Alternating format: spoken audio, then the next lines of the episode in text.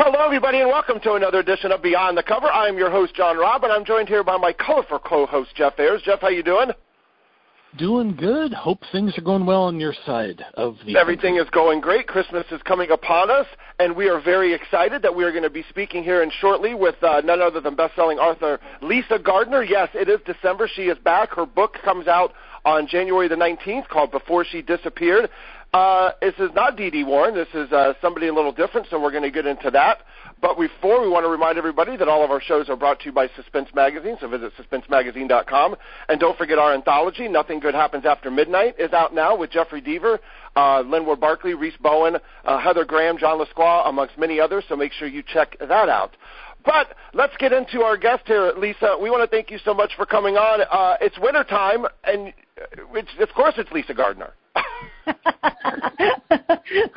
I am your winter thrill, I guess. So thank you, John. yes, yes, you are, and you brought us a, a little bit of a surprise this time uh, with this book before she disappeared. So let's get into uh, Frankie Elkin and what mischiefs you have going on in this one. Thank you. So yes, I have been known for writing about my Boston detective Dee Dee Warren, and then even more recently teaming with Dee Dee Warren, uh, vigilante Flora Dane, who's as kick-ass as they come. But as a novelist, I draw my inspiration from real life cases. And a couple years ago, I had read about this woman um, on an Indian reservation who started searching for a missing woman everyone had given up on, a fellow Indian, and just kind of going down this rabbit hole of realizing how many of these cases were. That in the missing persons world, um, ethnicity makes a huge difference in the effort, time, resources that are being spent to find you, and how very sadly, how many women, children, men go missing and never are found based pretty much on the color of their skin. So that inspired Lisa Yellowbird Chase in real life to basically give up all her worldly belongings. She has like a trailer and she goes from place to place now and as an you know, as an amateur, she works cold cases and in many times to great success. This just fascinated me. I mean, one, the need, which is very topical, I think we can agree with the with the past year.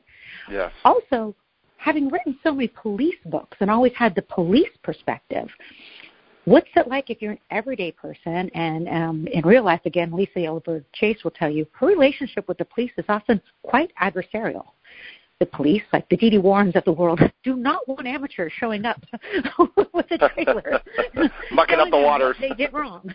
yeah. At the same time, the families can often be squeamish too. As we all know, with any kind of crime, who do you look at first? It's the people closest to the victim. So it's a very high conflict um, calling. Let's put it that way. Uh-huh. and it just captured my attention, and I knew the book I had to write next. And that is Before She Disappeared. And we have Frankie Elkin, who's a middle aged woman. You know, I describe her as having more regrets than belongings. And this is what she does now. She's going from town to town, looking, working cold cases of missing persons, of all those kinds of victims that fall through the cracks. And that has brought her to Boston and a neighborhood known as Mattapan and kind of nicknamed Murder Pan because of its crime rate, uh-huh. to find a missing 15 year old Haitian female. And we're off and running from there. Nice. Well, I, I'm curious why you had an opportunity here to sort of get away from Boston. Yeah. What made you decide you wanted to still keep the area around Boston as your setting? COVID.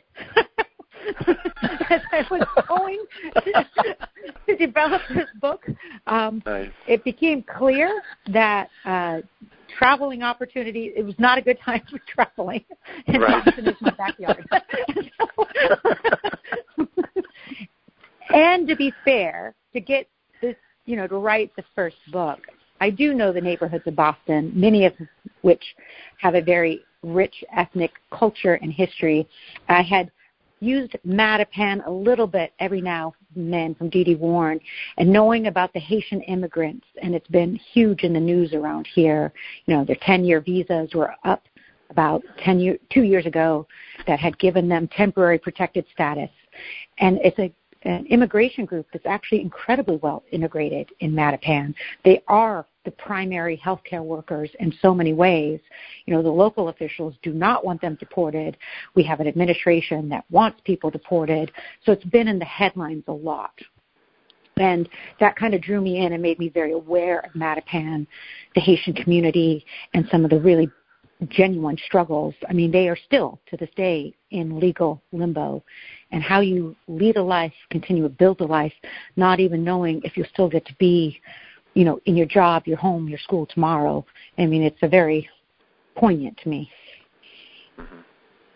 Gotcha. Now, when when I when I first saw this, I was looking. I sat and I go, oh, it brought me back to the '80s, and I'm like, man, Eddie Murphy and the Golden Child, kind of like you know that's what that's what he did in that in that in that movie, and I was like, oh, that was such a great movie. And I actually I and I actually watched it not too long ago. I was like, oh, what a great movie. But w- w- when you decided that Frankie was going to be the one that was going to you know lead this uh, lead this crusade you had to kind of build her up. So you needed to kind of have some kind of a background. So what kind of background were you were you making sure that you were going to have within her to make her care, uh, to make her do this? Because there has to be something that motivates her and keeps her going. So what was the you know when you were doing the creation? Give us a little thought process behind that creation of Frankie. Absolutely. I think one of the fun things about writing this book is often when I'm writing a thriller, it's because I have a plot question I'm trying to answer. You know, what happened to this family? What made them disappear? Really interestingly enough, I mean, yes, there's a criminal case, what made Angelique Badeau disappear? But I really feel the central question driving before she disappeared is who is Frankie Elkin? So I got to uh-huh. write the place kind of building the character as I went because that really is the question. Everywhere she goes, wait, who are you? Uh-huh. What are you doing? You don't want money. You're going to sell a story to the media. No, you are a secret agent with the police. No, I mean, just skepticism everywhere. I mean, she is a complete loner, drifter. So it's like, what would make someone do that? I mean, one of the answers that's given up front is she's a recovering alcoholic. And to a certain extent, she'll be the first to admit this is her being a dry drunk. She has replaced one obsession, drinking, with a second obsession, which is, you know, she's compelled to work these cases. I also find her just an interesting character study in this day and age. It's like she's living an anti life. She's given up the house, the picket fence, she's not married, doesn't do relationships, kids, the stable job, all the things that we consider earmarks of success. She's abandoned them, and in actually in doing so, has found herself. And I think it just makes her really compelling. Cool. Uh, I'm curious. Um, you write such compelling characters who are, uh, I, I want to say flawed, but you know they're realistic. And i'm wondering what part of you is able to convey such deep and flawed characters on the page? You know it was kind of fun jeff to to do a real person versus a cop. I mean i always consider dee dee warren almost like my alter ego when i'm writing her because she's you know totally hard ass and I actually have problems with conflict, and I do my best to avoid it. so it would not use the for me. and I really like Flora Dane because she's bloodthirsty and she's kick-ass, and she's like, you know, if I was a Marvel Marvel superhero, Flora Dane's who I'd like to be. But Frankie's none of those things. She's us. She's just a person, and you're right. She's vulnerable is actually the term I I think of when I was writing her. She's just trying to figure out life, and some days are better than others. Um, she does get lonely, but she knows she's made a choice to be alone. She really wants to find this girl, but I mean, who the hell is she to keep asking all these questions? You know, she needs a purpose, but she's living a life where, by definition, she doesn't have a place at one point she's like she's in the bar. She works as a bartender because that's a great job if you're a drifter. You can always get a job as a bartender even if you're an alcoholic. I was going to say recovered alcoholic. She's in it. But you know she's in this room surrounded by people. Mm-hmm. and you know very much and this is something alcoholics talk about a lot but you know writers as well and sometimes our paths do cross but you know feeling like an outsider in a room that she's surrounded by people who have figured out the secret to life. It's like they know who they are and what they're supposed to do and what they're supposed to want and what they're supposed to achieve. And, you know, to this day, that remains a complete mystery to her. So she's just going to find another missing person. so, mm-hmm. you know, she figures this out.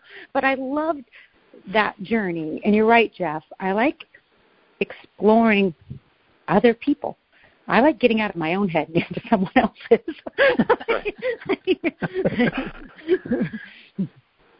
so, when you were doing research for this book and, and you were starting to find things out, did you get a little bit of maybe twinkle in your eye to sit there and say, hey, you know what?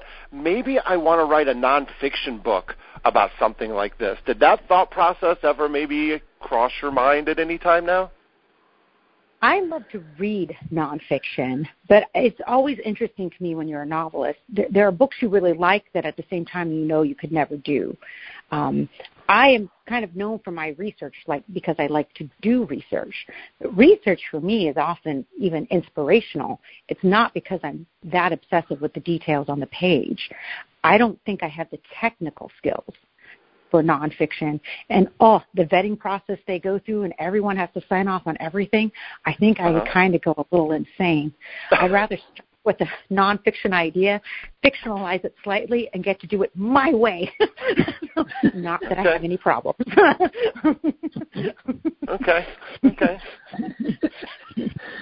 Well, one of the, one of the regular arguments that uh, John and I have, and he's going to go. Here we go. Uh, here we go, baby. is the whole series versus standalone? Right. Yes. And um, so, I guess my main question to you is because of the way you write, you introduce people in a book and then you bring them into Dee Dee Warren's world. Is Frankie going to be coming into Dee Dee's world, and uh, what? Why do I guess why do you also like writing series versus standalones? Yeah, so I get what your point. I, as suspense novelists, we could sit around forever and have this, you know, tastes great, less filling debate if you wanted. um, there you go, another guess, 80s throwback. Yes, there we go. I guess the quirk in my mind is I am a plot or character driven writer and I don't care about the rest. If I'm writing Dee Dee Warren, it's because I had an idea and she's right for it and that's just how it has to be. Whether commercially or marketably it should be. My poor publisher will tell you, really? Really? um, they loved the idea of a standalone book because it's been a while. And, you know, for new readers, it's easier to get into, to start with a standalone. Having said that, and the way my books have been, well, now I'm writing the second Frankie Elkin book. So clearly now we're going to have her for a little bit. And then I never plan ahead, but if the past is any guide, I would not be surprised at all to see Frankie, Flora, Dee Dee, I don't know, Pierce Quincy, FBI profile, all on the same book sometimes. you know, they're my friends. I like the voices in my head. I want to spend more time with them. and it's very possible that their paths are going to cross because of the cases and the things that they do. Exactly. Yes, so Frankie's longer in Boston. She is a true drifter. We started her there. Right. The next book is in on the West Coast because Jeff is right. If you're going to do this, you got to commit to moving around. Yeah. Okay. okay. So you went back to your roots in the Oregon area? I haven't actually decided if I'm going to name where she is. She uh-huh. is on national public lands um, in, in western United States where there are a lot of dead bodies in the woods. Let's just put it that way. okay. That's a lot of places to choose. That's true. We have a lot of places out here. You got forest and desert and mountains and every kind of place you want. So when I was and writing, you know, and bringing things out to the west, you have Indian reservations. You have a lot of different Yeah. things that you can uh, obviously go to. I mean, uh, Yeah. obviously, a lot of different things. Heck, you can even talk about the Utah monoliths that are now popping up all over the place. Like, what the Yeah. hell is that about? I don't even know. So, yeah, you know, When I was crazy writing- stuff. uh, uh, When You See Me, where we know we are somewhere in the mountains of Georgia, but I'm Mhm. using the location for evil. You know, I made up the town. So often, if I'm going to do pretty diabolical things, and so far this book is getting to be pretty diabolical, I end up, you know, fictionalizing. I don't want to traumatize some poor real world mountain resort or some real, you know, camping and lodge, you know, Uh-huh. kind of thing. Oh no, Lisa's here. She's trying to do research. Quick, kick her out. our bookings are way down. We don't know why. I get you. you know. But I guess the you know when we were talking series and the standalones is that the the one thing that you're able to do though is when when you did Frankie here with before she disappeared is you had that blank canvas again. You had to start with that blank canvas again, and that was something that, like you said, you hadn't done in a while. So, uh, I mean, of course, you know, it probably wasn't that daunting, but was it? What was what was the biggest challenge in in writing the book? You know, it's interesting. It was being not a police procedural. So I had to try to think, you know, what would a normal person do? And I and I also I didn't want her to be a hacker. I didn't want it to be I'm that IT guru and I can go on a computer and I can because I feel sometimes that's a cheat. I agree a hundred percent. Yeah. So, so just, I mean, I haven't done this. All of my novels, police, Yeah. the police have driven the investigation. Now, the nice thing was, because I still ended up researching with the police, I mean, very early on in my career, one of my first editors were said, your crime and the lack of solving the crime should never be because the investigators were stupid. I mean, that's lazy suspense.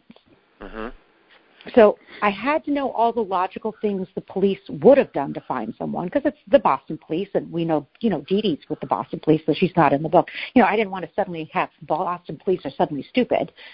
So, what was everything that would be done? Then I had to find a way to disappear a teenager where none of those techniques would help you find her. That actually blew out my brains for a little bit.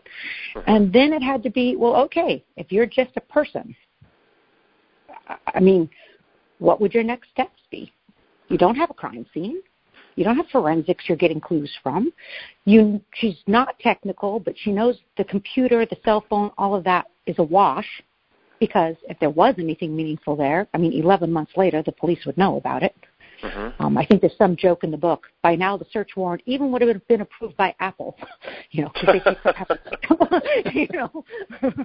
so that it was really fun, and some days just really intimidating of how to do an investigation. I have not walked in those shoes before.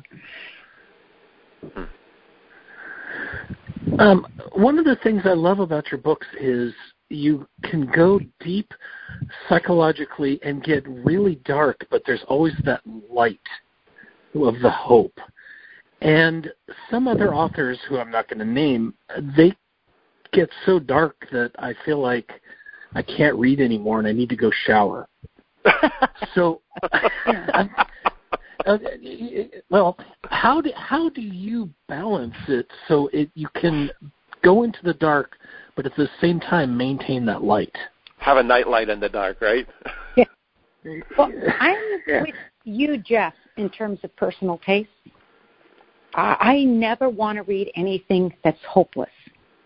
I mean, partly because you and I, all three of us, we're huge readers. We're a huge Yeah. consumer of suspense. So we are a good proxy for our own readers, which is to say, we've had really long, busy days that have already had moments of feeling hopeless. Cracking open my entertainment at the end of the night shouldn't add to that. so I actively think about that. I mean, Frankie can be troubled. The characters can be flawed. They can be lost. They can not know what to do. But they should always have. If you're ever reading anything and it feels hopeless, to me, now that's the line you cross you shouldn't have crossed. Now it is officially too much. You got to bring it back. hmm Cool. Interesting. So, so during this, you know, pandemic that we've been going through for the last, you know, nine months, have you done anything else uh, hobby-wise besides writing? Have, there any, have you done anything else like, hey, you know what, I'm going to learn a language, or I'm going to learn to play the piano? Anything else come up? Well, anyone who follows my social media will tell you I probably am not writing any novels because I'm always on a mountain. yeah, but you got some great views. Oh my God, the snow is so gorgeous. I'm glad I'm not in it, but I'm glad I get to see it. Yeah, I've been hiking a lot, like I always did, but um, you know, mm-hmm. to the point that you know the knees started to go. Thank heavens we're getting the snow because it makes for a softer hiking. Yeah, nice, softer, yeah. colder but yeah. softer. yeah, because when you're middle aged, the granite state um, is about as kind to your knees as it sounds. yeah, no, no joke. And a lot of gardening. You know, I grew up in Oregon. I'm now in the mountains of New Hampshire. I'm an outdoors person anyway. It's where I do my best thinking. I plot out the books. Um, we've been lucky in my town where we've always been allowed to be out to- outside. We've lost some other services or things, but compared to some places we aren't even allowed outside it's like I feel like I'm hit and run. I sit at my computer, I type furiously, and then I bolt up back outside the door as fast as I can. so no Netflix or Amazon Prime binging for you then, huh? Oh well, you know, I joined the rest of the population and telling you Queen's Gambit is one of the best things I've ever viewed. Okay, I'm three episodes in. We're watching one a night. It's really good. Yeah, and I'm the man I loved that book. Loved that book. The and uh, Tev, Walter Tevis was a great writer. And, um, and then, of, oh, oh, the the heartbreak for me was the pandemic, and I get there are totally much bigger heartbreaks. There were so many big, huge movies that we're counting down to see. Yeah. Um, you know, so Wonder yeah. Woman 1984, the Scarlett Johansson Black Widow. My daughter. Halloween. I, yeah, I mean, we're super geeks. We're into this stuff. We're like, give us our movies. yeah, I know. I know. But you know, yeah, it's kind of fascinating now that all these things are going straight to the apps it'll be a different entertainment industry, no doubt about it. Yeah, it almost feels like these movies are now turning themselves into Kindle books. They're no longer hard copies; they're just streams. and, and there's a lot of signs among the org- the studios and stuff that they recognize that this oh, will. Oh yeah. I mean, where our movie theaters even survive this poor thing? It's, it's no, they will not. Yeah.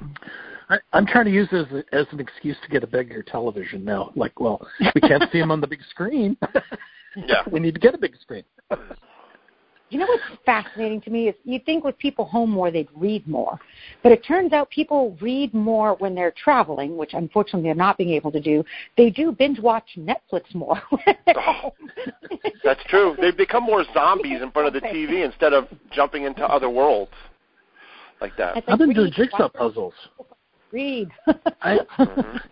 I, I haven't been doing jigsaw puzzles in years, and now I find myself doing that on a oh. regular basis. It's kind I of did. I actually, in fact, my friends and I we started swapping around jigsaw puzzles. Yes, I went through a huge jigsaw puzzle phase. In fact, you're right. I should break a new one out now that the weather's changed again.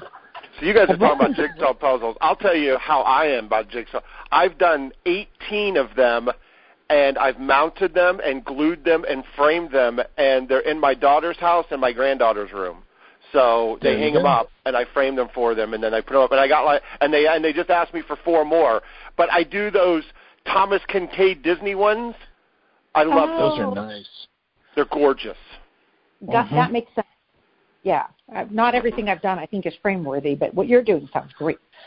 yeah, and it's not that hard. You know, you get the puzzle glue, you glue it all up, and then you just and then you put it onto the poster board and or onto the onto the foam and then just put it in the frame, and it looks really good. It comes out really well, mm-hmm. and it mm-hmm. comes out very shiny. And while yeah. you're doing it, listen to a great audio thriller, right?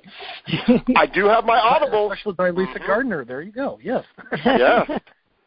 I mean, uh, now do I, I haven't looked to see your narrator. Do your narrators change, or do you, or is this one gonna, or is this narrator for Frankie gonna be like the same one that's for Dee Dee, or is it gonna change? No yeah, we had a great conversation. It will be a new narrator for this novel. And it's a first person book, which, for the record, this is the first book I've ever written that's been entirely in first person. So that was kind of interesting as well. So that was and, a little challenge, yeah. You know, there's a lot of soul searching going on in publishing now, how to be more authentic, how to be more inclusive. And so one of the things the audio company was really struggling with is, you know, Frankie is in a predominantly black Haitian community. There is a lot of Haitian Creole being spoken. There is a lot of characters with accents. I mean, do they try to bring in voices to be authentic to that? Or will that just sound like imitation? And it was fascinating to have those conversations with them and the things you don't think about when, you know, from my perspective as an author, it just all springs from my mind. Um, but you know, for them to translate it to an audible form, you know, how, how to make these judgment calls. Um, I have a question about your book covers, and it's not okay. the uh, what's the deal with the hand and the one cover. Um, you know what I'm talking about. I do. the the covers are very pretty, especially the new book before she disappeared. But I'm curious why the different covers with the UK. They're just completely different, and I'm just wondering, is, is, what's the deal with your covers? he took 30 seconds just to get that question out. So, I know. Sorry. No, just, yeah. Well, and it's interesting you say this, Jeff, because if people want to go to the lisagardner.com and you know register to kill off your friends and loved ones while you're there, uh, the book covers for before you before she disappeared and the U.S. and the U.K. look very similar. In fact, it's the first time they have looked alike in my career because you're right. Historically, oh. they're very different looks. And they will say it's because they're just very different markets. The Brits like something a little more graphic most of the time. Um, the U.S. Um, we are always trying to be aware of not just the thriller market, but kind of trying to appeal to overall fiction readers as well. It's like you want to communicate thriller, but not be too hardcore about it, like you know, no dripping knife blades on the cover kind of thing. uh-huh. and and I have loved loved loved my covers. I think um, the you know the the graphic arts department at Dutton um, has been brilliant, and unfortunately, with the economics, there's not going to be as much of this anymore. But some of the special effects they did, so they did one um, uh, right behind you where it does look three dimensional. You know, it looks like a shattered a, a gun shot through a shattered window, and you do you do just want to put your finger right through it. I just thought that was just I had fun with that all day long.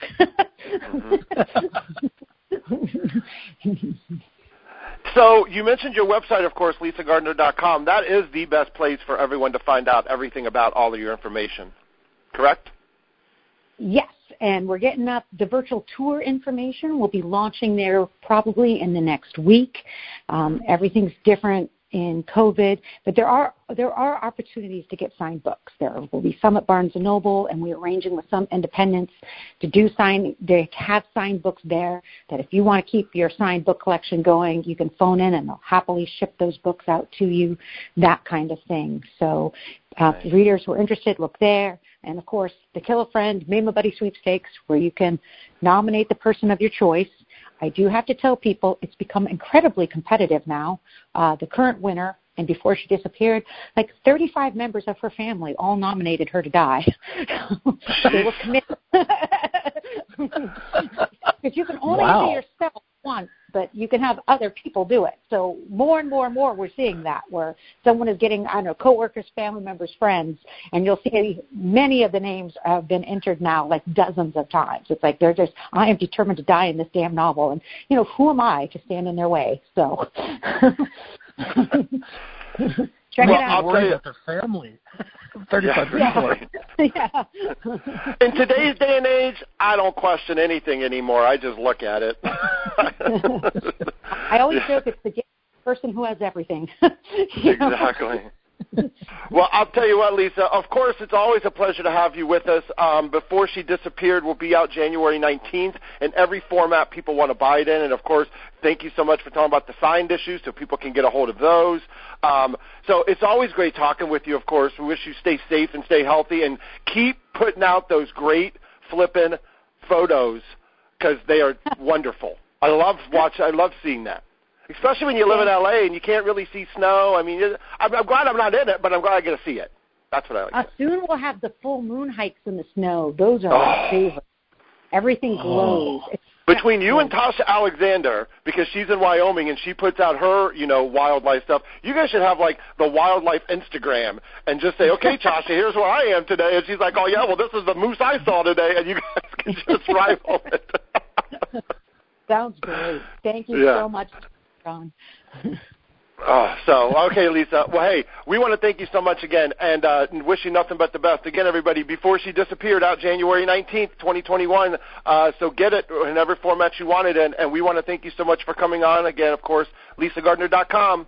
It's where you find it all out. Thank you. Thank you so much, Lisa. You have a great day, Thanks and we'll much. talk soon. Thanks.